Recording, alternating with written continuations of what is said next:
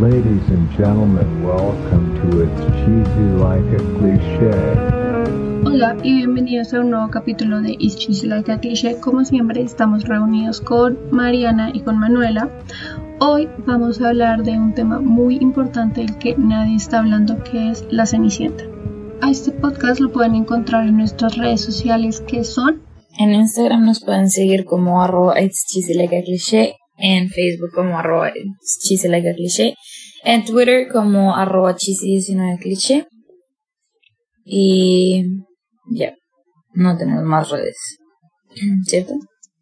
Tenemos una página web donde pueden encontrar todas las plataformas donde nos pueden escuchar y también nuestras redes sociales. A nosotras personalmente nos pueden financiar la vida en Instagram, a Manuela como... Raya el piso 24mm. Raya el piso 24, raya el piso MM.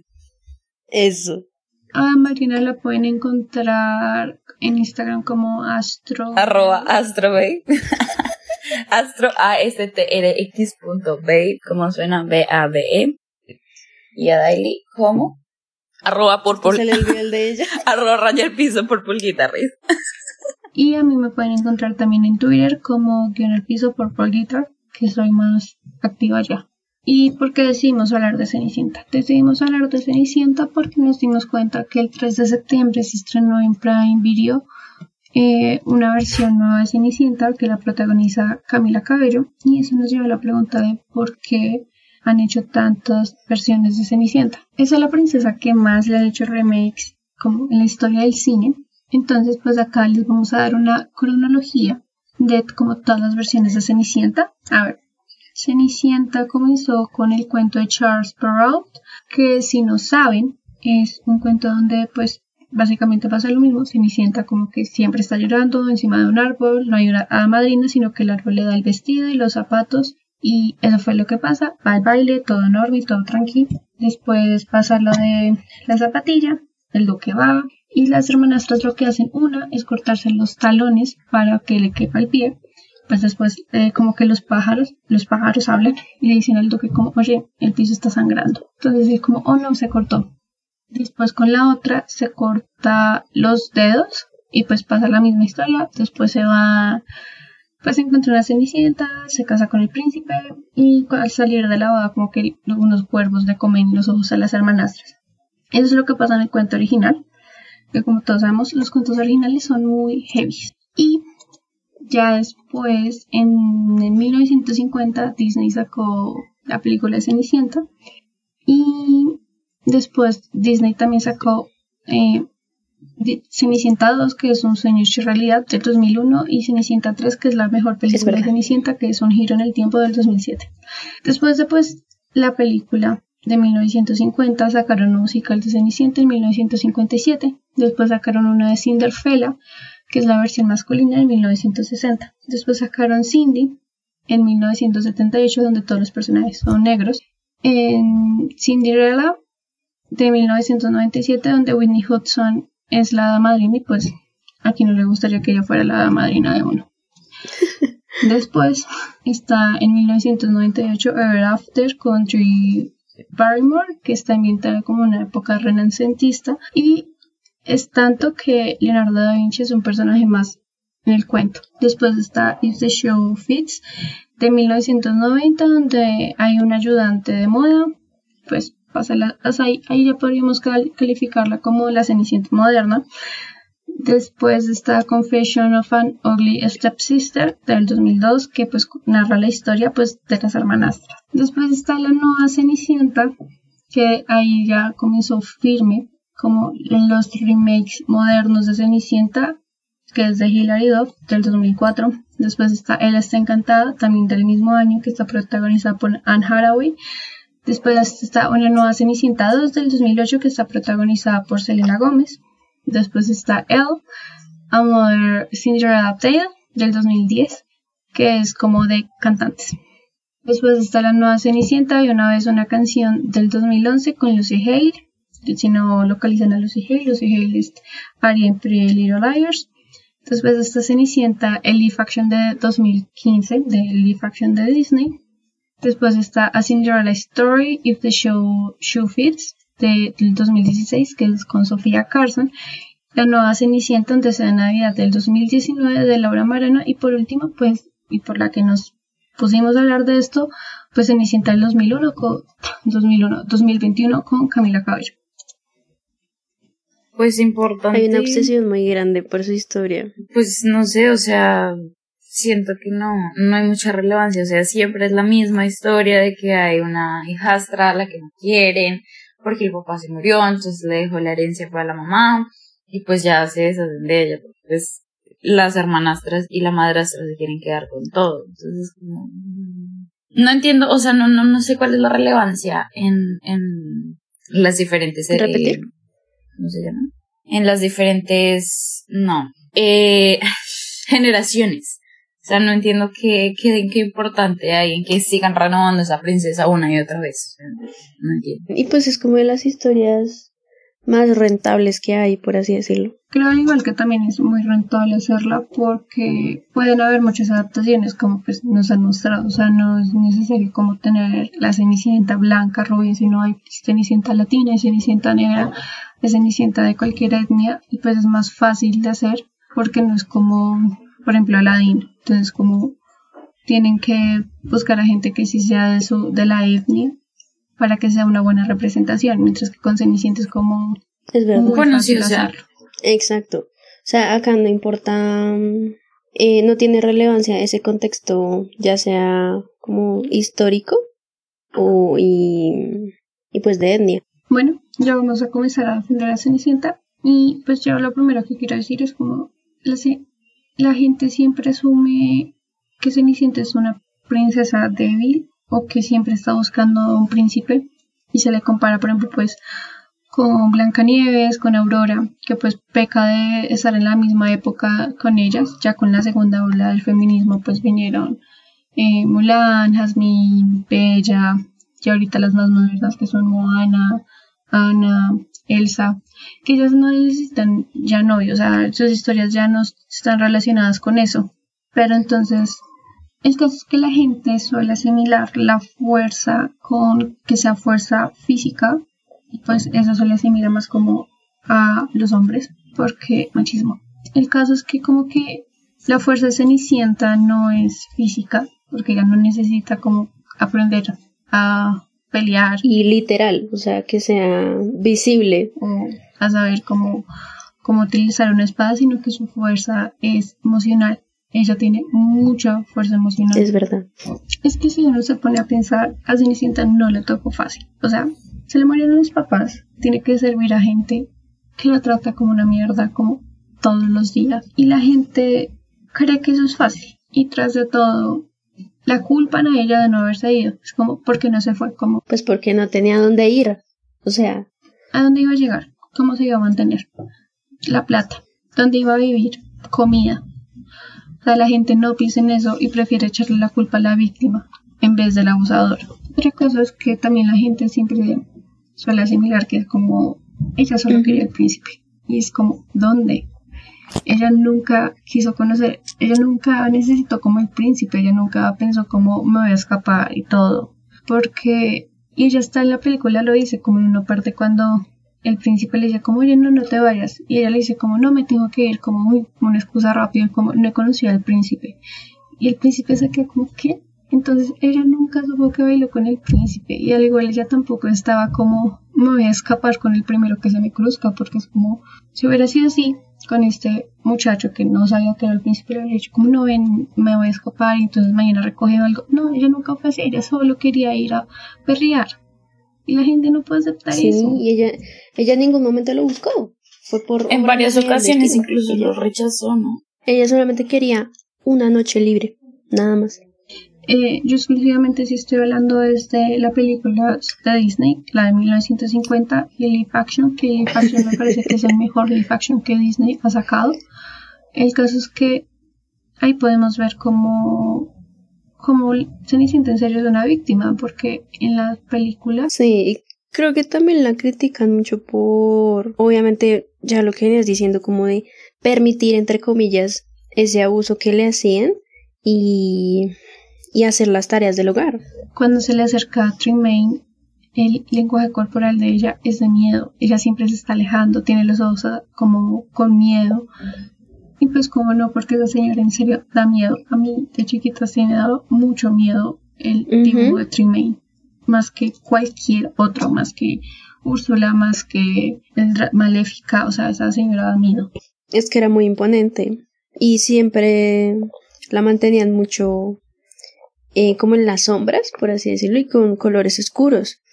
Entonces, más el temperamento que le muestran en la película es, sí, Y más que las películas también, tras de que vemos un abuso psicológico, también vemos un abuso psíquico, físico. Cuando vemos cómo Tremaine deja que las hijas eh, le rompan la ropa cenicienta, o sea, está en un momento de vulnerabilidad gigante. Y ella lo permitió, y las hermanas ahí sí felices golpeándola y rompiéndole la ropa. O sea, en esa posición, ¿quién no estaría como cenicienta de que mucha gente es como, ay no, de una vez se fue a llorar como tú? O sea, la situación que acaba de vivir es hasta traumática.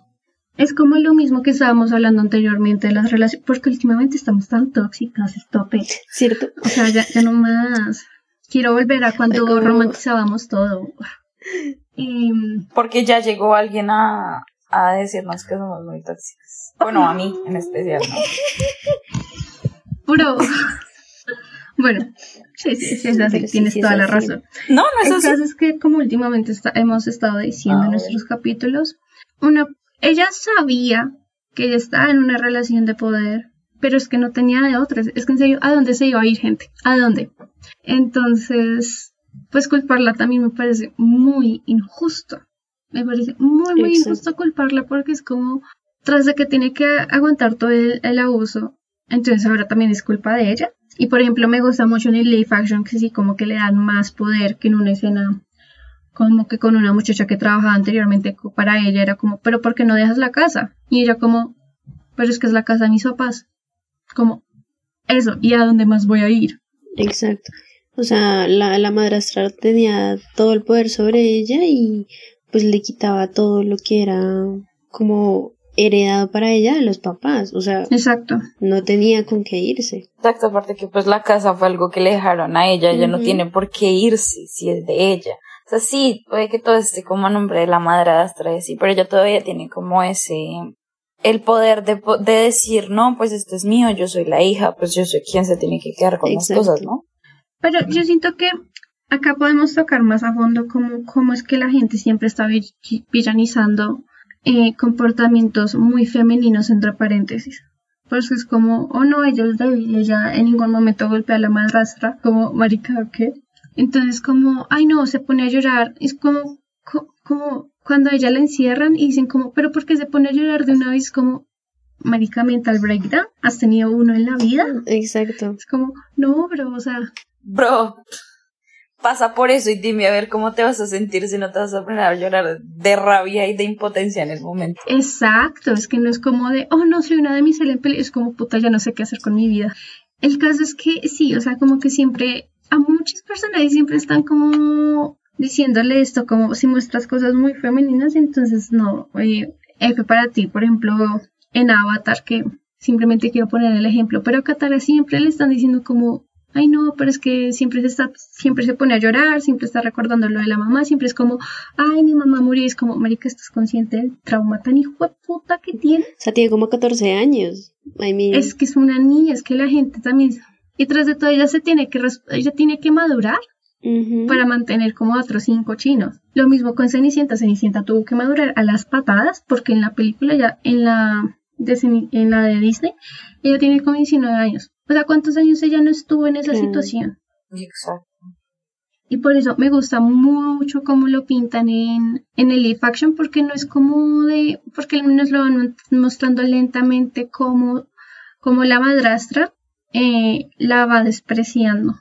Y hasta tal punto que la trata como la mierda. Y tras de todo, ser tan, ser tan putamente inteligente emocionalmente, lo último que, que decirle es como, te perdono. O sea, la persona que, que abusó psicológicamente a ella, le dice, te perdono. Como, no te voy a validar todo lo que me hiciste, pero al menos yo ya no me voy a ver reflejada por todo el daño que tú me hiciste. Y aparte es como o sea, te perdono para que ella pueda cerrar ese ciclo. O sea, Cenicienta. Ese ciclo, ella, ella cerró ciclo. Y más que, por ejemplo, ¿se acuerdan en Cenicienta 3? Es muy bueno. Puta película tan buena. La amo.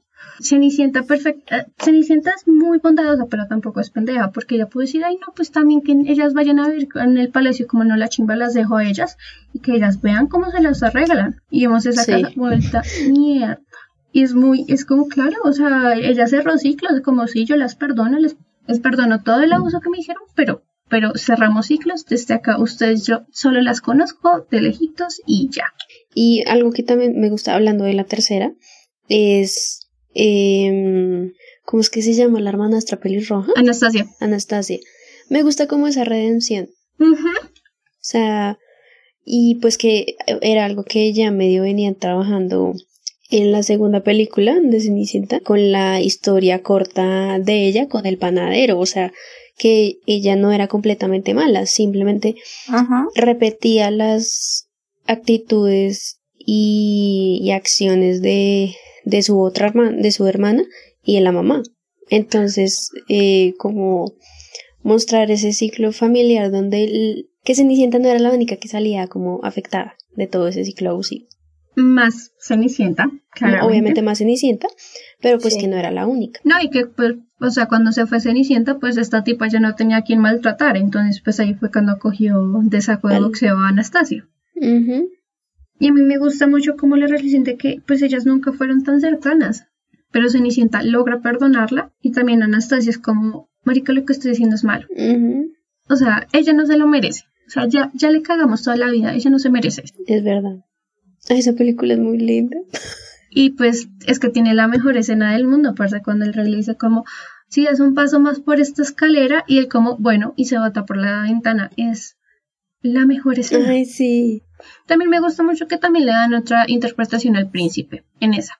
Porque como que no lo conocíamos tanto, y en esta sí es como lo conocemos más. Y como que con los, re- los remakes no modernos, sino sí de época, como que también están tratando de mostrar más como el príncipe. Por ejemplo, yo amo la versión de live action porque es como, es tan lindo. como, como persona. Deje de morderse el labio, Manuela. Mira, es que Rob Stark me, me mueve todo, qué pena. Pero sí. Apoyo a la nación. Pero, pero sí, como que le dan más, más de fondo a él y, y eso está, está- eso está chimbe. Me gusta. Sí, y también que como que nos, no- que no lo dejen como relegado, por así decirlo, a que sea únicamente como para las escenas del baile, sino que sea ya desde el inicio que lo muestren. Sí, sí, sí, sí. Y me gusta más que, por ejemplo, que él estaba en la búsqueda de todo. No sé, es que Live Action en serio me gusta mucho. Ujú. Es muy bueno. Pero creo que ya después de pasar a defender a Cenicienta, ¿tienen algo más para defender a esta bella princesa? Eso suena tan cringy. De mi parte. No, creo que nada más. Por último, que de ¿cómo, esas, ¿cómo es que se llama esa época de, de Cenicienta? De esa era de Disney. Eh, la era de oro. Bueno, que de la era de oro, ella es la mejor pues, Cenicienta. La mejor Cenicienta, la mejor princesa. Ok. claro, porque es la única. No, porque también está Blancanieves y Aurora, ¿no? No, no, no, es que dijiste que era la única Cenicienta, que era la mejor Cenicienta. Ah, pues claro. es que me, es la mejor se- oh, oh, oh, es que se me enreda. Qué pena. Em, sí, porque es que Blancanieves, es que la diferencia está en que Blancanieves y Aurora sí estaban esperando a su príncipe. Hasta Blancanieves nos lo canta. Y Aurora Porque también. pues, sí, pero es que la canción de Aurora es mejor. Sí, es muy buena.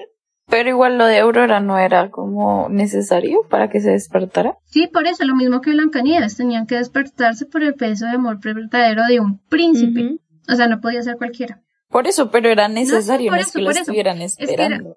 Porque ahí ellos se hubieran pero morir y, y ya. Exacto, es que esa, esa es la cosa, como que Cenicienta no estaba esperando que nunca que la rescatara, mientras que estas viejas es como, o alguien me besa o me quedo así, ¿sí me entiendes?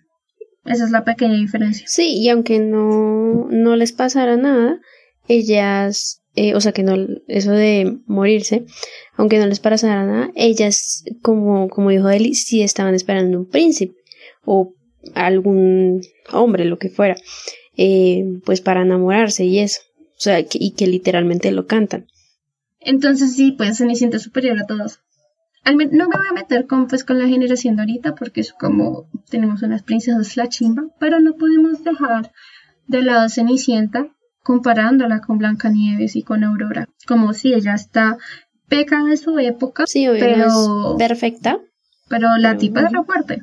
Sí, sí, es que ella, ella la- su historia no tiene una necesidad de saber a- em, cómo pelear con espada y salvar a China. O al menos saber cómo, bueno, saber cómo pegar con una sartén si hubiera servido. Pero pues es que el abuso era psicológico, esa es la diferencia. Incluso físico a veces. Exacto. Entonces, bueno, después de defender a Cenicienta como debe ser, ya me puedo, ya puedo Ya respirar, estar ya puedo paz. seguir con nuestra vida. Sí. Y hablar de la película de mierda de ahorita. Ay, Es muy mala. Háganle, hablemos de eso y luego damos a fun facts o datos curiosos de las películas. ¿les Dale, dale. Para relajarnos e irnos más Me calmaditos. parece de una. Ah, pero antes de eso, quiero decir, eh, quiero preguntarles, eh, ¿a ustedes les eh, qué Cenicienta moderna es como su favorita? Como la de Nueva Cenicienta de Hilary Duff, la de Selena Gómez, Sofía Carson, Laura Marano, porque hay tantas. O sea, la de live action de Disney no cuenta, ¿sí? Mm, no, no, no, porque ya, ya hablamos de ese que es una joya, Ok. entonces de las otras. L- Sí, la de Hilary Duff, sí. La de Hilary Duff, sin duda, es mi favorita. Yo amo la de Hilary, pero a mí también me gusta mucho la de Selena Gómez. tiene unos temazos, Es que la de Selena Gómez es pero tiene bacana, unos temazos. pero no, o sea, siento que no funciona, porque es que, no sé, no me gusta como que haya tanto baile, A mí me encanta. Eso es como lo único que para mí no funciona, no me gusta que tenga tanto baile y así, o sea, A mí, mi escena, mi escena favorita de esa película es cuando están bailando en los espejos y se imitan los Sí, movimientos. es muy buena. amo esa escena. Perdón, yo amo esa escena. De resto no me acuerdo mucho del argumento. La verdad es que solo me gusta esa película por las canciones. Pero sí, la de Hilary Duff es superior. superior. Y, y acá está lo mismo de por qué no se va, como por qué no se va con la señora que, que la ayuda, es como, pero tiene techo. Como al menos ahí tiene una mínima, una mínima, mínima, mínima oportunidad de tal vez ir a una universidad. No a Stanford, porque le ocultan la carta, pero al menos una comunitaria o algo. Y eso es mejor que nada.